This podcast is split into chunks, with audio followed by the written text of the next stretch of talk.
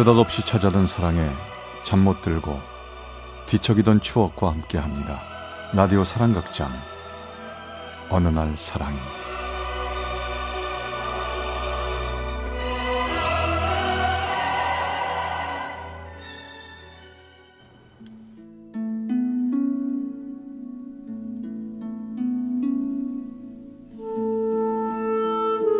사랑의 체험수기 어느 날 사랑이 제63화 나의 천생연분.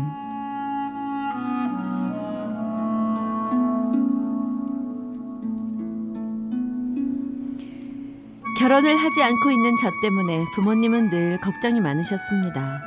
그러던 어느 날이었어요. 아버지께서 전화번호와 이름이 적힌 종이 쪽지를 저에게 건네주시며 말씀하셨죠. 야, 작년에 약속한 대로 네가 아가씨를 데려오지 못했으니까 내가 차만 배필까 말아놨다. 만나보고 빨리 결정하도록 해라. 아버지, 갑자기 이러시면 어떡해요? 갑자기라니. 올해 안에 결혼할 여자를 데리고 오지 않으면 그때는 내 마음대로 해도 좋다고 네가 그러지 않았냐?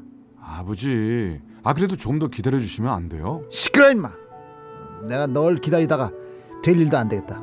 일단 내가 이 알려준 번호로 이 전화를 걸어 아가씨를 한번 만나봐. 꽤 괜찮은 아가씨라고 하더라.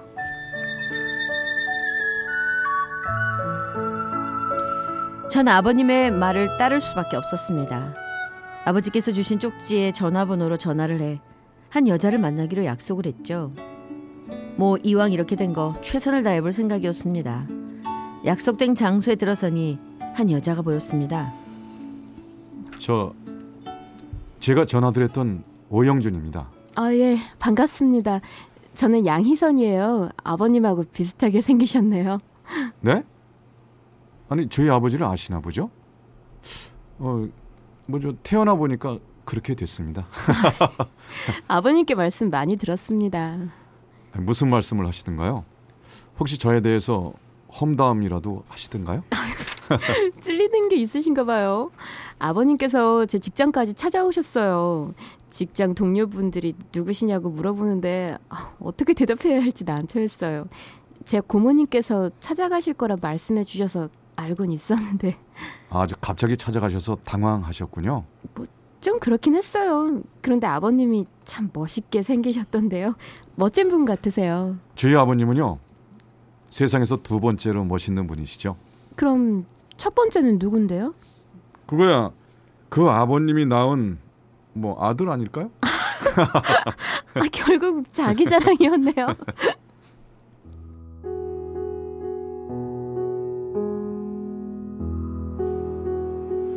그녀와의 만남은 처음부터 친근함을 느낄 수 있었고 급속하게 가까워질 수 있었습니다.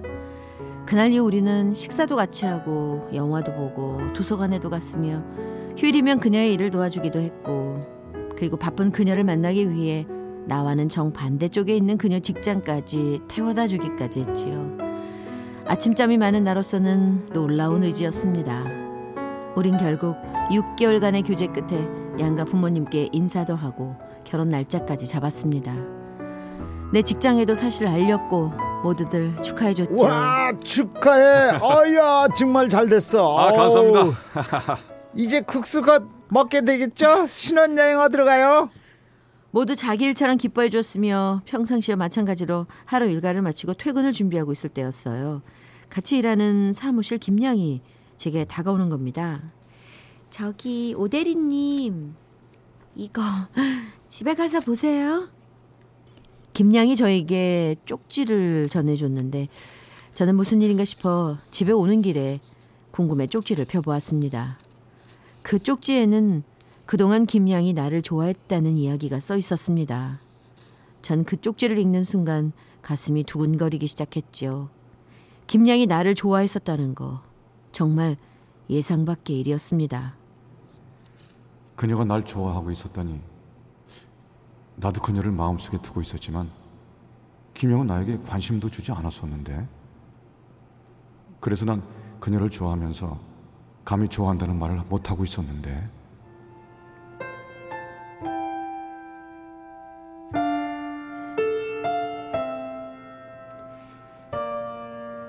그녀의 쪽지를 읽고 난 후에도 내 가슴은 방망이질 치고 있었습니다. 그녀가 날 좋아한다는 사실, 저는 어떻게 해야 할지를 몰랐습니다. 아니 왜 이제야 이런 얘기를 하는 건지, 도대체 난 어떻게 해야 하는 건지 정말 혼돈스러웠습니다. 전 잠시 망설이다 김양에게 전화를 걸었습니다. 여보세요? 저예요, 오대리. 아, 오대리님. 저기 사실은 나도 좋아했어요. 내 맘 몰랐죠?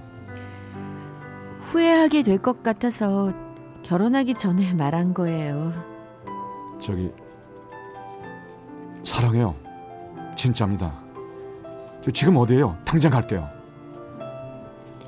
서로 사랑한다는 말 한마디가 얼마나 큰 혼란을 부르게 될지 생각하고 싶지 않았습니다. 우리는 서로 만나길 원했고 두근거리는 마음으로 달려갔습니다.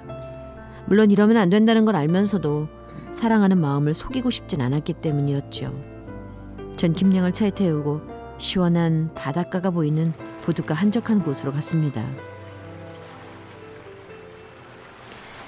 이런 편지들 쓰면 안 된다는 거 알면서도 어쩔 수 없었어요. 아니에요. 잘하셨어요. 괜한 부스럼 만들기 싫어요. 아니에요. 제가 영준 씨를 잘 알아요. 영준 씨는 결국 영준 씨 아버님 말씀 거역하지 못할 거예요. 아니에요. 그러니까 기다려달라는 거예요. 아직은 시간이 많아요. 지나간 날보다 남아있는 날이 더 많으니까요. 사실 저도 사귀던 남자친구가 있었는데 헤어진 지 3년 지났어요. 그때 상처 때문인지 영준 씨를 좋아하면서도 쉽게 좋아한다는 말을 못하겠더라고요. 아, 저는 얼마든지 기다릴 수 있지만 영준 씨가 걱정이 되네요. 그럼 됐어요. 모든 걸 저에게 맡겨주세요.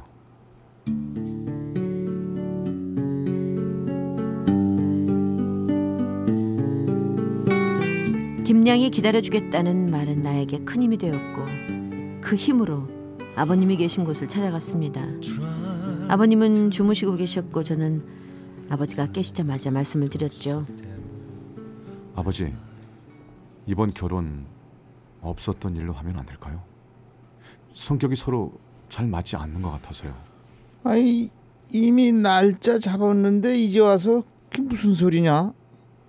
이유가 그것뿐이라면 절대 안 되지. 이제 와서 무슨 성격 탓이야? 아버지, 평생을 살아가야 할 중요한 선택인데 날짜가 뭐 그렇게 중요한 건 아니잖아요. 야, 선택은 그냥 살아가면서 맞추면 되는 거고 성격이 서로 달라야 서로 장단점 배워가면서 더 잘 살 수도 있는 거요. 내가 보기엔 이만한 아가씨는 없다고 본다. 그러니까 아무 소리 말고 그냥 가만히 있어라. 사실 아버지를 한 번에 설득시킬 수 있으리란 생각하지 않았습니다. 하지만 나의 결심은 이미 굳어졌고 난 나와 결혼을 약속한 여자 희선 씨에게 고백을 해야 했습니다. 오빠, 우리 신혼여행 갈 때 입을 옷 사야 되거든? 커플옷 고르러 가자. 어? 그게 있지. 그것보다 그저 그 전에 할 말이 있는데 우리 맥주나 마시러 갈래? 서로 맥주를 많이 마시지도 못하고 좋아하지도 않았지만 맨정신으로 이야기하는 것보다 나을 거란 생각으로 해안가에 있는 호프집에서 맥주를 마셨습니다. 그녀는 나의 얼굴을 쳐다보며 내 말을 기다리고 있었죠. 있잖아. 우리 헤어지자. 어? 왜 그래 오빠? 갑자기 그게 무슨 말이야? 나 널 행복하게 해줄 자신이 없어. 새삼스럽게 왜 그래 오빠? 그건 저도 마찬가지예요. 근데 서로 노력하면 되잖아요. 아니야. 너를 불행하게 만들고 싶지 않아. 우리 서로를 위해서 헤어지는 게 좋을 것 같아. 나 이해 못하겠어. 결혼 앞두고 갑자기 왜 그러는데? 결혼 날짜까지 정해놓은 상태에서 차마 좋아하는 아가씨가 생겼다는 말을 꺼낼 수는 없었고 변명 아닌 변명밖에 달리 할 말이 없었습니다. 모든 게 싫어졌어. 너의 모든 게 싫어. 너와 나는 아무래도 너무 맞지 않는 것 같아. 잔잔했던 그녀의 맥주컵이 조금씩 떨려왔고 탁자 위로 소리 없는 눈물이 한 방울 떨어졌습니다. 그녀는 이해가 안 간다며 이해갈 수 있게 설명해달라고 했습니다. 서로의 마음이 안 맞는 걸 어떻게 설명해? 그냥 그렇게 느껴지는데 나보고 어떻게 하라고. 그리고 설명을 한다 해도 그건 서로가 더 비참해질 뿐이야. 난 여기서 그냥 소중한 추억으로 남기고 싶어. 더 이상 비참해지지 말자. 어? 어차피 겪어야 할 고통이었습니다. 상처가 더 퍼지기 전에 수술하는 게 현명하다는 판단하에 그녀의 집을 찾아가 장모님께 잘못했다고 용서를 구하고 우리는 헤어졌다고 말씀드린 후 그녀를 피했으며 연락도 하지 않았습니다. 전 제 뜻대로 일사불란하게 일을 처리해 나갔고 나와 김양과의 미래만을 생각하며 이젠 김양과의 사랑을 키워가는 일만 남았다고 생각했습니다. 나의 결단에 김양도 놀라는 눈치였습니다. 영준 씨한테 그런 모습이 있었군요. 그런데 약간 무섭다는 생각이 드는데요. 후회 없는 사랑을 하고 싶어요. 나도 힘들지만 어쩔 수가 없잖아요. 내가 그녀의 자리를 대신해서 들어간다는 게 솔직히 좀 마음에 걸리네요. 영준 씨 아버님이 저를 어떻게 생각하시겠어요? 모든 게 우리가 원하는 대로 됐잖아요. 약한 소리 하지 말고 힘내요. 아, 그렇긴 한데 저도 제 마음을 잘 모르겠어요. 지금까지 시간이 잘 해결해 줬듯이 앞으로도 시간이란 놈이 잘 해결해 주겠죠. 안 그래요? 그래요. 고마워요, 영준 씨.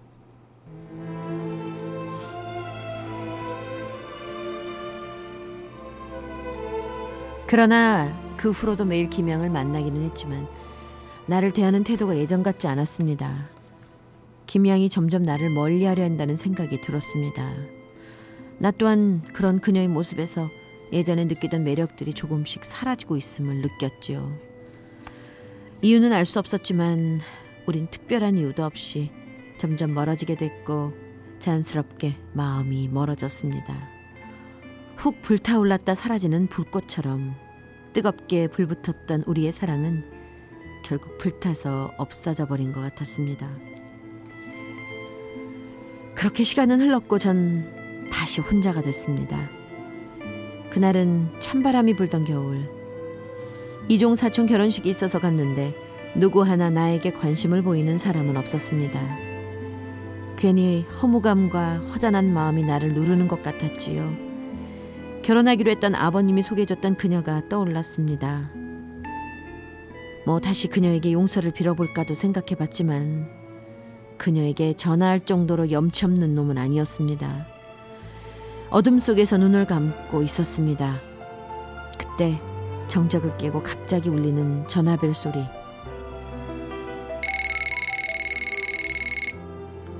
여보세요?